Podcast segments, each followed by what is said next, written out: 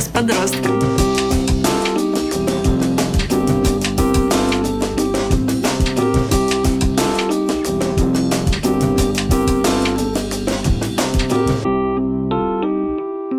Здравствуйте, дорогие наши слушатели. Это Анна Арданова и Елена Арданова.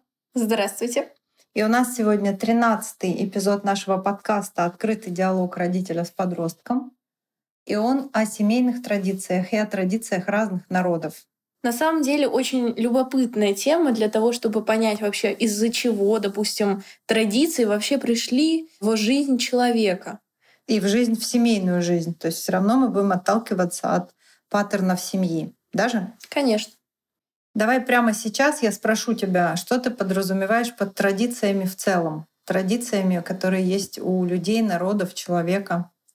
На самом деле, я считаю, что традиция как таковая, ну, само понятие, пришло к нам еще давно, в прошлом, конечно же. И люди вообще начали создавать это все, опираясь на то, что хотели себя чем-то укрепить, обезопасить, чтобы не было каких-то исправлений вечных, потому что жизнь очень некрепка и нестабильна для человеческого разума, и ему хочется за что-то морально удерживаться, что не было бы постоянно таким же меняющимся потоком, как у нас происходит.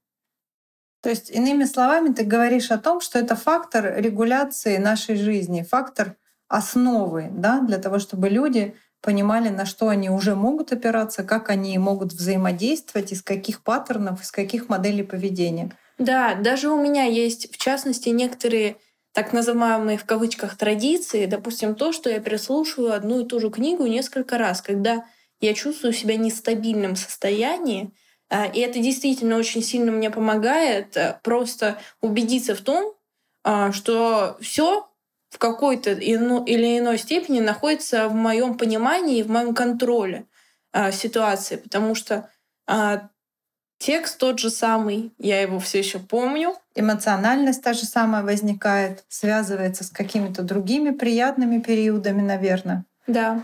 Окей, то есть мы сейчас принимаем за основу, что для тебя традиция — это какая-то основа, базис, на который можно опираться. Mm. Да? И начнем разговор. По крайней мере, я так считаю. И в том же мере я считаю, что именно зародилась традиция именно под этим предлогом. Ну, она сформировалась естественным путем. Вообще традиции формировались естественным путем. Мы про это сегодня поговорим. Сегодня мы начнем с разбора семейных традиций. И в некотором смысле уже традиционно заглянем в толковый словарь. Итак, что говорят словари? Семейная традиция — это обычай, принятый в семье, нормы, манеры поведения, обычаи и взгляды, что очень важно, которые передаются из поколения в поколение. Стандарты поведения, обычаи, взгляды. Вот на что я бы сейчас опиралась в нашем разговоре. То есть это означает, что ребенок, родившись в семье, первым делом воспринимает вот эти взгляды, привычные стандарты, отношение к миру, отношение к себе, отношение к своим близким, такое же, как у его родственников. То есть мы все родом из детства, как говорит поговорка. А это в первую очередь означает, что мы родом из своих семейных традиций. Да, чего? Ну, тебе не кажется, что ребенок в большинстве случаев, так сказать, увидев реальность и увидев то, как у других семей, допустим, бывают иные традиции, захочет также выйти из... Из своих паттернов? Да. Ну давай рассуждать. Родился ребенок, вот он только-только глаза открыл, ничего умеет, ничего не соображает. И как минимум до школы он особо и не будет чего-либо соображать, честно говоря. То есть он не сможет анализировать логически, понимать хорошо, плохо и как вот это относительно его мира или мира других людей. Обычно дети, ну поверь мне, так Конечно. Говорит возрастная психология, просто живут, принимая, впитывая то, что окружает их. Да, чего? Конечно, я понимаю, что подобное поведение и традиции вписываются и кажутся обыденным после того, как ты уже взрослеешь и начинаешь что-то досоображать. Но при этом ты также смотришь и на других людей параллельно того, как ты находишься в окружении своей семьи. И разве не это ли повод тому, что ты можешь изменить свое решение, когда вырастешь? Очень хороший переход, который я прям так сразу не готовила сделать сегодня, но мы можем сюда тоже пойти. Посмотри внимательно. Вокруг нас обычно живут похожие на нас семьи. Мы взаимодействуем в похожих с нами семьях. Мы отдаем детей в детский садик и в школу, те, которые соответствуют нашим понятиям, взглядам и определенным стандартам поведения. То есть на самом деле мы проводим своего ребенка, покуда он не станет самостоятельным и не начинает делать самостоятельный выбор по своим собственным паттернам, выборам и моделям поведения. То есть по большому счету, только отдав ребенка в детдом сразу после рождения, можно ему никаких традиций, обычаев и взглядов не передать. А так он наследует, впитывает, так сказать, с молоком матери все, что окружает его в его родительской семье, и черпает это из его общества. И получается, вот эти годы, когда ребенок еще не до конца соображает и не привык к этому всему, уже после он считает то поведение, которое у вас было в традициях, или то, которое вы проецировали, нормой, и на эту норму пытается опираться.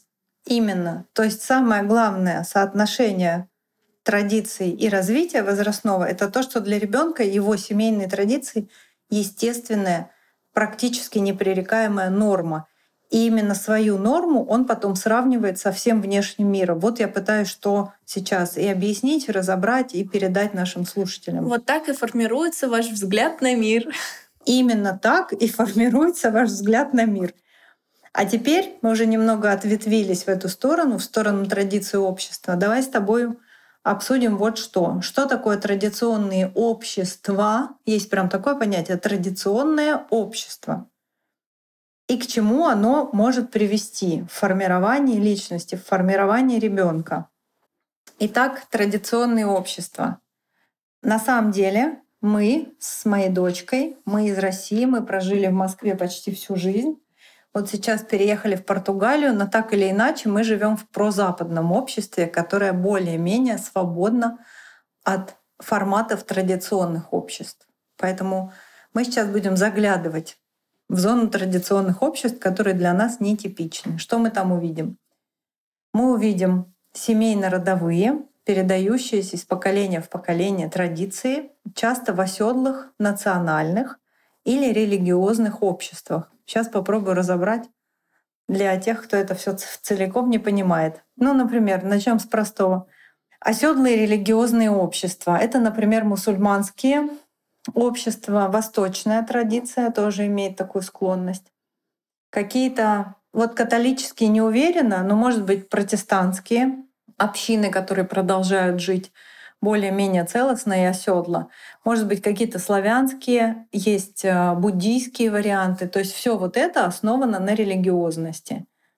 Традиционность передается вместе со священными писаниями, является непреложной для всех членов этого общества. И от нее именно отталкивается та норма, которая дальше переносится в семью. Достаточно сильное традиционное общество есть у нас в России. Я бы назвала два из них. Кстати, я бы назвала мусульманское традиционное общество, буддийское традиционное общество. Для московского и западной части региона России это не очень типично. Но, например, Бурятия и другие регионы, они действительно традиционно буддийские, у них традиции из семьи наследуются из вот этих вот религиозных священных текстов и так вот передаются. Мы намного больше знаем мусульманские традиции, мусульманские семьи, и там очень четко сформированная традиция, передающаяся в семью. На чем это основано? Я сейчас еще немножечко поговорю, а потом мне, конечно, интересно мнение Лены, потому что она на меня сейчас с интересом взирает и слушает, думает, наверное. Своими очами. Да-да. Может быть, с этой точки зрения она про традиционное общество никогда не думала.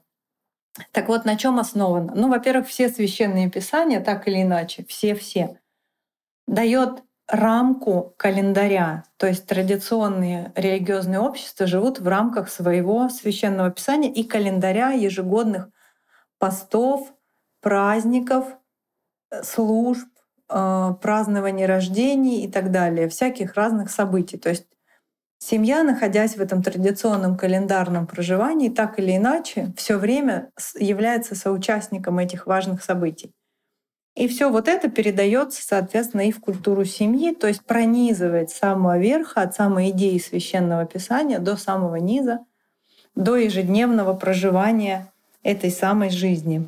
Лен, вот смотри, ты выросла в Москве, родилась в Москве, прожила почти всю свою жизнь там, в более свободной, на более свободной территории выбора. Что ты думаешь сейчас, после того, как я рассказала, про традиционный уклад семей?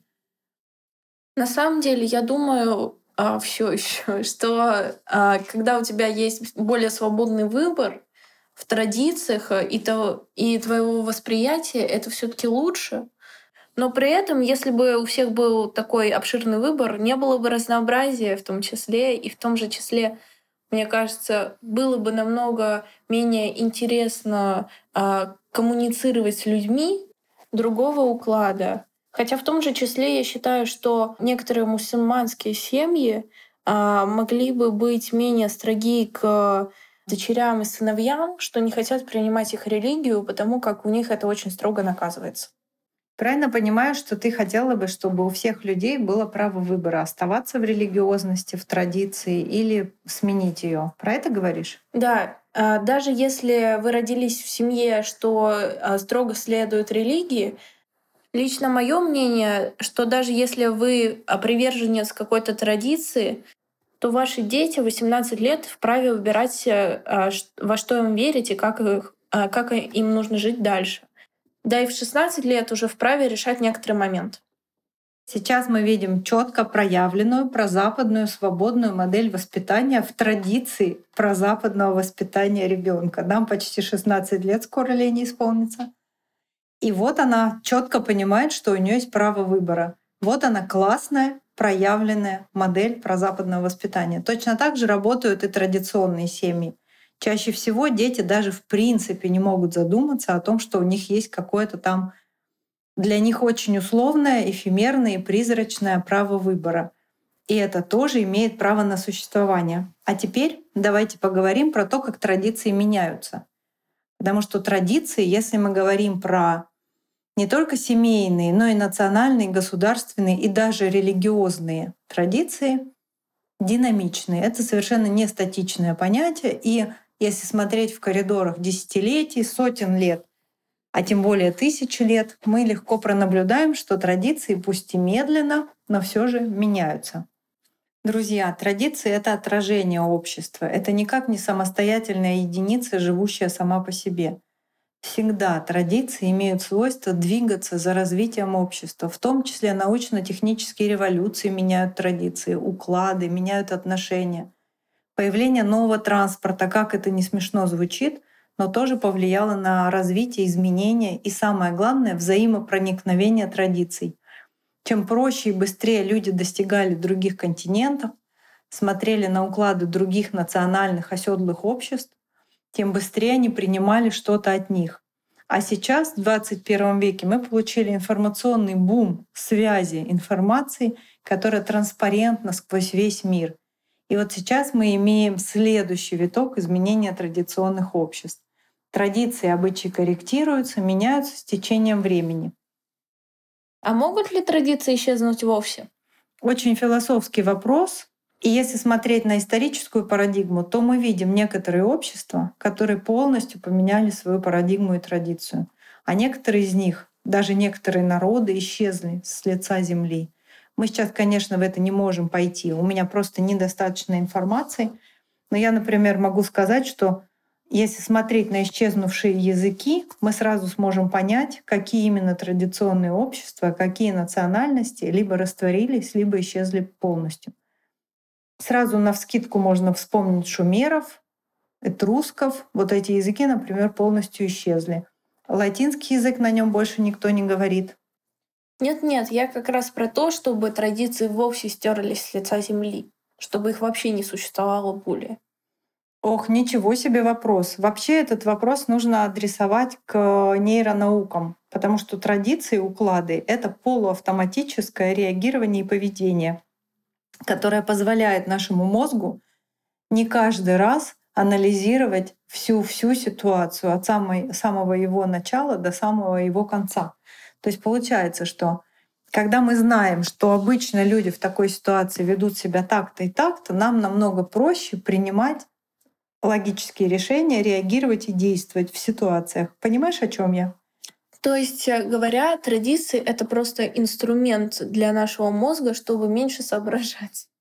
Да, именно. Традиции — это как дорожные знаки на дороге. Все договорились, что кирпич — это означает «нельзя проехать». Точно так же и традиции. Если ты, например, выросла в традиционной семье, и ты знаешь, что ты не должна встречаться с мальчиками, то ты не будешь с ними встречаться до определенного момента, например, до выхода замуж. Это как кирпич на дороге. Я, например, если я не самоубийца, я на кирпич не поеду. Понимаешь, о чем я? То есть, по сути, все наши автоматизированные процессы, которые мы выполняем полуавтоматически или даже автоматически, помогают нам разгрузить наш мозг для того, чтобы создавать что-то новое, испытывать другие эмоции, придумывать что-то новое, уходить в зону креатива. В таком случае традиции не могут исчезнуть. Да, точно. Они даже неврологически обоснованы, то есть самой природой нашего мозга. А сейчас, считайте, уже почти в самом конце нашего эпизода, я бы хотела поговорить о том, что традиции, обычаи дают человеку ощущение единства с близкими и помогают на самом деле достигать эмоционального равновесия. Это очень-очень важная часть нашей жизни в семье. Также традиции помогают нам объединиться в одну группу а, и чувствовать себя более защищенными в них. Да, кстати, мы говорили про буллинг недавно в других эпизодах, и там эта тема звучала, что первым делом нужно найти своих, нужно найти свое общество. Вот она, кстати, база для формирования традиций, уже с точки зрения эмоциональной стабильности. Дорогие родители, дорогие подростки, пожалуйста, проведите у себя внутренний анализ тех традиций, традиционных, например, праздников, как вы собираетесь, что вы готовите, что вы привыкли делать по вечерам. И ощутите, что для вас является поддержкой, что вам дает вот это самое эмоциональное равновесие, стабильность, принадлежность, общность. И обязательно сохраняйте вашу опору. Давайте вспомним, что подростки любят все отрицать, любят уходить в новые, назовем это так, традиционные и нетрадиционные группы и сообщества.